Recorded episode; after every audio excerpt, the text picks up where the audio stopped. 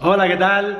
Ayer hablaba con una persona que está intentando empezar a vivir del adiestramiento y me comentaba que aunque ha hecho un montón de cursos y se ha formado en un montón de sitios con un montón de ponentes importantes diferentes, resulta que cuando está delante de un cliente y le plantea según qué cosas, resulta que no sabe cómo proceder, no sabe cómo establecer un tratamiento adecuado, no sabe qué técnicas recomendarle para que aplique para su caso en concreto.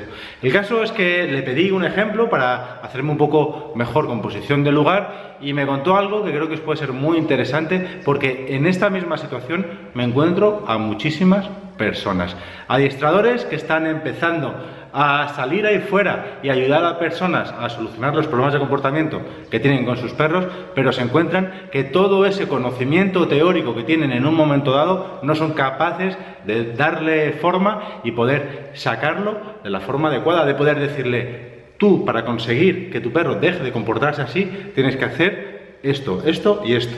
No son capaces de realizar esto. Entonces, en este vídeo vamos a analizar por qué pasa esto y qué puedes hacer para empezar a cambiarlo. El caso que me puso esta chica de ejemplo era muy sencillo. Era un perro, un cachorro de en torno a los seis meses que mordía a su dueño cuando estaba comiendo. Es decir, cuando el perro estaba comiendo en el comedero, cuando estaba con algo que le apetecía especialmente, iba a tocarlo y el perro le mordía. Un caso súper típico. Yo lo primero que le pregunté a esta chica es, oye, ¿y mm, cuál es tu diagnóstico? ¿Qué crees eh, que es, lo que está pasando ahí? ¿Qué consideras que has valorado que es el problema que está sucediendo en ese momento? Y me dijo, muy fácil, es una agresividad por recurso. En este momento yo me quedé callado y le dije, sí, es una agresividad eh, por recurso. ¿Y qué más? Y me dijo, perdón, es una agresividad por recurso, ahora hay que ponerle tratamiento y ver qué hacemos con esa agresividad por recurso. Le digo, no, justo ahí está el problema.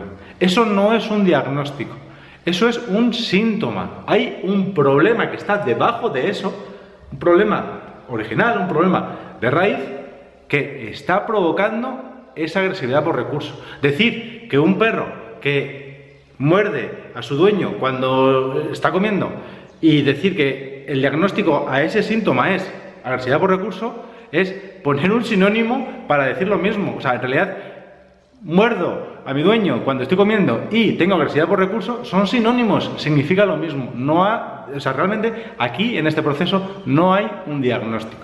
Os lo voy a explicar mejor, os voy a explicar cuál es la metodología, cuál es el camino que hay que seguir para poder hacer un buen diagnóstico y poder establecer un tratamiento para que veáis que en realidad no es tan, no es tan sencillo al principio ni, ni tan difícil al final. Mirad, cuando nosotros queremos establecer un, un, tratamiento, cuando queremos poner un tratamiento y queremos diagnosticar a un perro en concreto, tenemos que seguir el siguiente camino. Primero, tenemos que hacer una anamnesis. ¿Qué es la anamnesis? Muy fácil, es la recogida de datos, es toda esa información que tú extraes del propietario y de lo que estás viendo con el perro. Con esa anamnesis tú lo que haces es sacar varias conclusiones, ¿Vale?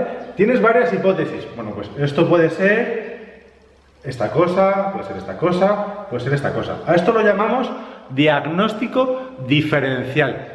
Después nosotros cuando estamos en el diagnóstico diferencial lo que tenemos que hacer es ir tachando estas cositas. Es poner a prueba la opción 1. Y cuando veamos que, que, cuando empiezas a hacer pruebas y ves que la opción 1 no encaja nada de lo que estás viendo, la tachas. Y vamos a la opción 2. Y, si tampoco es, la tachas. Y resulta que te encuentras con una opción que parece que encaja perfectamente, que no hay forma de romperlo, que todo cuadra, todas las pruebas que tú estás haciendo cuadra con esa hipótesis. Entonces, esto automáticamente se convierte en el diagnóstico. Ya sabes lo que está pasando aquí. Y cuando tú tienes el diagnóstico, como os dais cuenta, todo esto es lo más difícil porque te hace falta un trabajo intenso previo, el tratamiento cae por su propio peso. El tratamiento siempre es la parte más sencilla de todo el proceso. Pero para que sea sencillo, que normalmente es donde la gente se traba, tienes que haber hecho bien primero una anamnesis, un diagnóstico diferencial, un diagnóstico y un tratamiento en condiciones. Cuando tú has hecho todo eso bien, el saber exactamente qué tienes que hacer para ponerle solución a un caso concreto es súper sencillo. De hecho, mis alumnos que están en la escuela de adiestradores, cuando acaban de salir, cuando acaban de empezar, esta parte siempre les resulta súper sencilla, nunca se equivocan. Pueden tener errores aquí, es normal, están, están aprendiendo.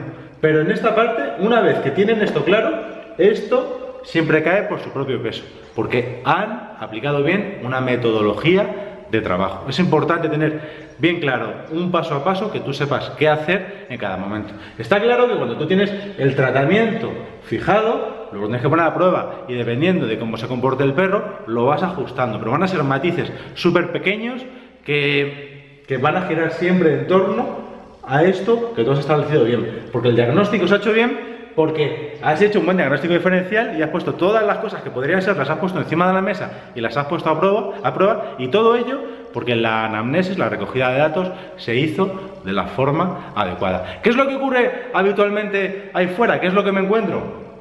Normalmente hacemos, o, mucha gente hace, una anamnesis superficial. Cogen un síntoma que les parece muy representativo, muy simbólico, por ejemplo, el perro muerde cuando alguien se acerca a él mientras está comiendo y dicen, wow, esto es súper importante para el problema de comportamiento que me están eh, manifestando. Y hace girar todo lo demás en torno a ese punto. Tienen un punto y lo hace girar todo en torno a eso. ¿Qué es lo que ocurre después? que se olviden de todo lo demás, porque han sentado una hipótesis y se están autodemostrando que esa hipótesis es verdad. ¿Y qué es lo que ocurre? Que en vez de pasar por esto y luego por esto, no, pasan directamente a aquí. ¿Y eso que lleva? Al error, a no saber qué hacer, que es justamente lo que le estaba pasando a esta persona. Ahora dime por favor si te ha gustado este vídeo y si crees que es un contenido útil y pónmelo en los comentarios. Muchísimas gracias y nos vemos en el próximo vídeo. Hasta luego.